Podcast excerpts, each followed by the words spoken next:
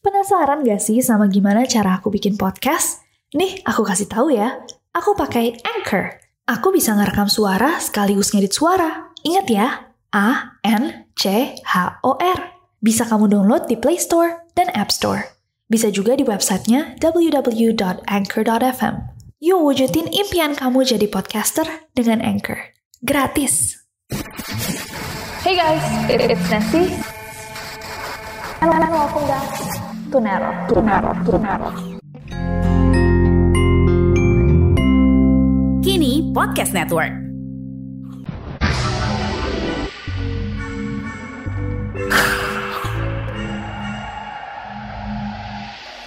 Hey guys, it's Nessie and welcome back to Neror.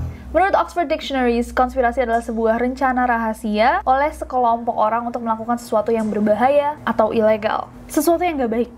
Therefore, teori konspirasi adalah teori-teori bahwa ada nih sekelompok orang yang kayaknya dari beberapa bukti yang ada sedang merencanakan sesuatu yang tidak baik secara sembunyi-sembunyi. Nah, semakin ke sini, semakin banyak orang yang lebih familiar dengan teori konspirasi. Dulu waktu aku sekolah, yang biasa kita omongin kayak seru-seruan teori konspirasi itu kayak, oh pernah denger nggak teori konspirasi tentang Paul McCartney-nya The Beatles yang katanya ditukar? Atau Princess Diana yang sepertinya dibunuh oleh keluarga kerajaan. Nah, diskusi-diskusi itu adalah satu hal yang aku suka banget dulu, menimbang-nimbang buktinya, berdebat. Nah, tapi semakin ke sini, semakin banyak nih teori-teori konspirasi yang berbasis bukti-bukti yang sangat dangkal, tapi mampu disebarluaskan dan bikin banyak banget orang percaya. Makanya aku selalu ingatkan kalian, timbang-timbanglah apa yang kalian mau percaya. Kalau kalian dengar teori konspirasi, jangan semua ditelan bulat-bulat, do your own research, dan berhati-hatilah ketika kalian menyebarkannya lagi, jangan sampai teori-teori konspirasi tersebut terdengar seperti fakta. Nah, tapi buat orang-orang yang juga benci banget nih sama teori konspirasi, ada banget orang-orang yang kayak, ih ngapain sih bahas teori konspirasi? Well, well, well. Kalau kalian nggak tahu, sepanjang sejarah memang banyak teori-teori konspirasi yang tidak terbukti, tapi ada juga teori-teori besar yang ternyata adalah fakta. Sesuatu teori konspirasi yang tadinya hanya dibicarakan oleh masyarakat dari satu kuping ke kuping lainnya yang ternyata terbongkar sebagai kebenaran. Nah, hari ini kita akan membahas bersama-sama dan melihat beberapa teori konspirasi terbesar Amerika Serikat yang ternyata bukan hanyalah teori konspirasi, melainkan kejadian yang benar-benar terjadi. So without any further ado, stop senyum-senyum, cause shit's about to go down. Jujur ini kayak neror X general gitu guys, jadi kayak rada nggak enak untuk bikin intro itu, tapi yaudah kalian ngerti ya, ini kayak ini neror versi light gitu, kayak belum full package. Nanti kita ketemu Jumat. Anyways, Spooktober bebas soalnya. Spooktober bebas. Kita akan mulai video ini dengan Project Sunshine. Nah, sejak Amerika Serikat nih menjatuhkan bom atom mereka di Hiroshima dan Nagasaki, yang sekaligus mengakhiri Perang Dunia Kedua, kondisi dunia itu mulai berubah pesat. Nah, bom atom yang dijatuhkan itu adalah salah satu operasi militer terbesar di dunia. Yang tentu saja pada saat itu, pada masa dia dijatuhkan, dampak bom atom sendiri itu belum fully understood. Kayak belum sepenuhnya dimengerti, terutama efek radiasinya. Oleh karena itu, di tahun 1953, Amerika tuh memulai sebuah project yang dinamakan Project Sunshine. Basically, Project Sunshine ini adalah sebuah studi yang dilakukan oleh United States Atomic Energy Commissions dan USAF Project RAND untuk memahami efek jangka panjang radiasi nuklir pada manusia. Nah, pada saat itu, Project Sunshine ini dirahasiakan. Nggak ada yang tahu nih. Tapi muncul teori konspirasi di publik yang menyatakan orang-orang yang terlibat dalam Project Sunshine ini mencuri jenazah anak-anak kecil dan bayi-bayi sebagai kelinci percobaan. Rumor ini tersebar luaskan melalui satu telinga ke telinga lain kayak, eh tahu nggak sih katanya sih pemerintah tuh kayak nyuri-nyuriin bayi, bla bla bla. Tapi sekedar teori konspirasi. 1953, 1954, 1955, sampai di 1956 ketika Project Sunshine ini dibuka untuk publik. Dan di situlah orang-orang menemukan bahwa rumor-rumor yang ada, teori-teori konspirasi yang beredar, ternyata benar adanya. 1.500 sampel tubuh bayi dan anak-anak kecil ditemukan dan dikumpulkan oleh pemerintah Amerika Serikat. Dan gilanya lagi, kebanyakan dari jasad-jasad ini diperoleh dari Australia dan Eropa, dan pengambilan jasadnya itu tidak disertai pengetahuan atau persetujuan dari orang tua-orang tua jasad-jasad tersebut. Jadi basically orang-orang tua anak-anak itu nggak tahu kalau misalkan di dalam kuburan anaknya tuh udah nggak ada jasadnya karena diambil sama Amerika untuk Project Sunshine. Iya, aku ngebayanginnya aja kayak dipindahin dari Eropa atau dari Australia gitu dikirim di box-box isinya kayak bayi dan anak-anak yang udah nggak ada nyawanya tuh kayak kayak setiap dibuka I don't know, that's so crazy. Gimana menurut kalian tentang Project Sunshine? Namanya Sunshine lagi kayak, kok next?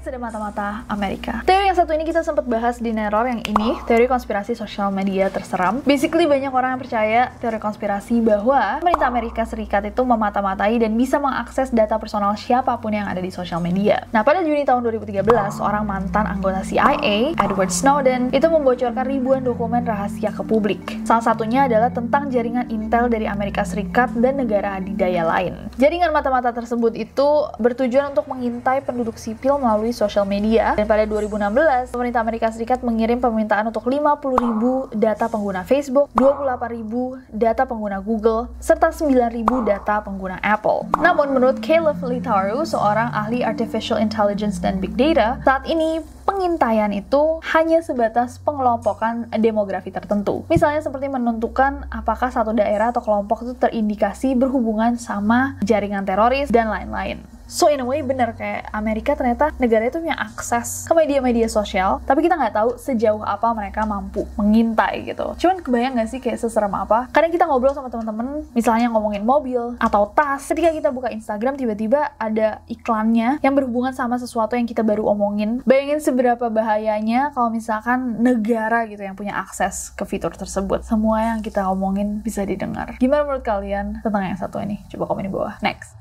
Oh iya guys, aku mau sharing kalau aku bikin podcast ini langsung pakai Anchor loh.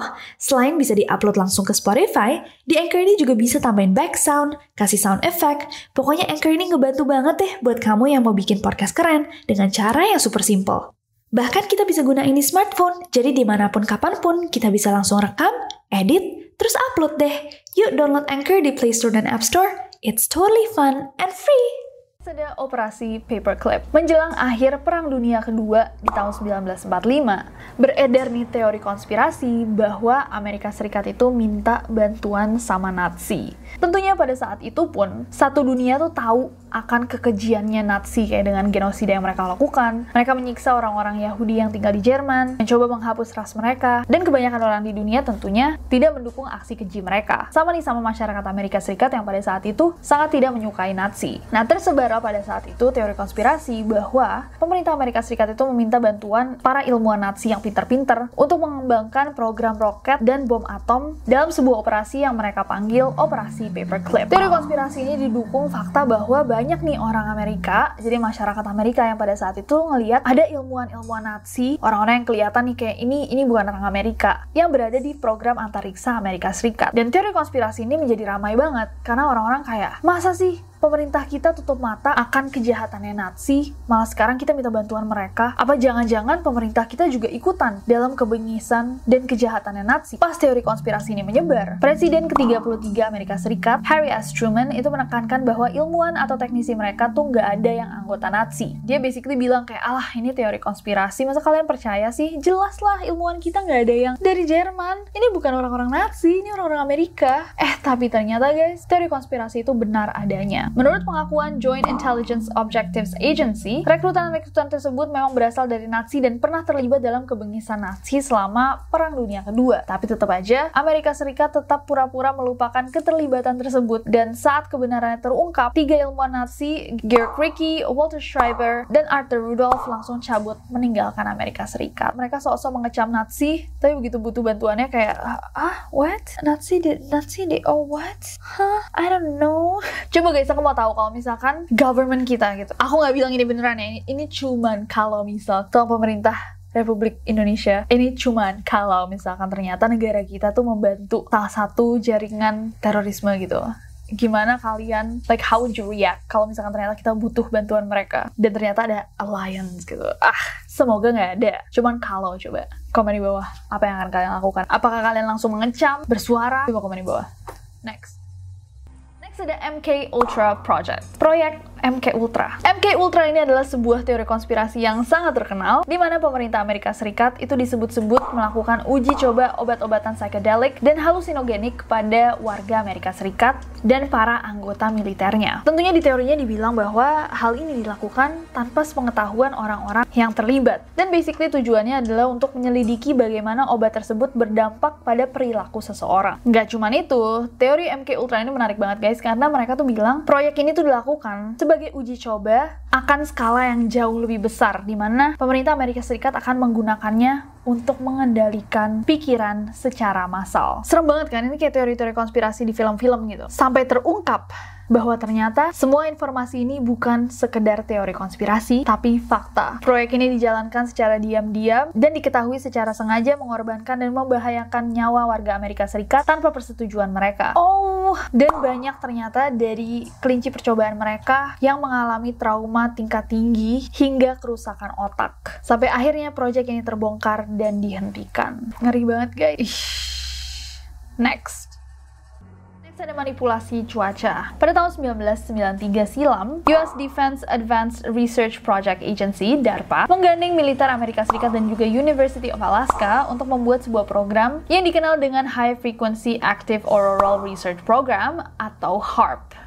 Kalau kalian pernah dengar, kita juga pernah bahas di Neror sebelumnya. Nah, karena proyek yang satu ini tuh tidak dipublikasikan, muncullah teori-teori konspirasi. Ada yang bilang bahwa HARP ini adalah proyek satelit yang dapat menyebabkan gempa, dan ada juga yang bilang bahwa ini adalah proyek pemancar besar yang dapat menciptakan tornado dan tsunami, dan banyak banget teori-teori konspirasi lainnya. Dan ternyata, it is partially a fact. Kayak sebagian bener gitu. Ternyata, terungkaplah bahwa ini ternyata adalah lanjutan proyek lawas pemerintah Amerika Serikat di mana dilakukan teknik penyamaian awan untuk meningkatkan curah hujan. Nah, meskipun tidak terbongkar nih bahwa mereka bisa menyebabkan tornado dan tidak ada bukti juga bahwa mereka bisa bikin tornado, setidaknya garis besar dari teori konspirasinya bahwa ternyata pemerintah Amerika Serikat bisa memanipulasi udara dan cuaca itu benar. Di sini kita juga punya HARP guys, namanya pawang hujan.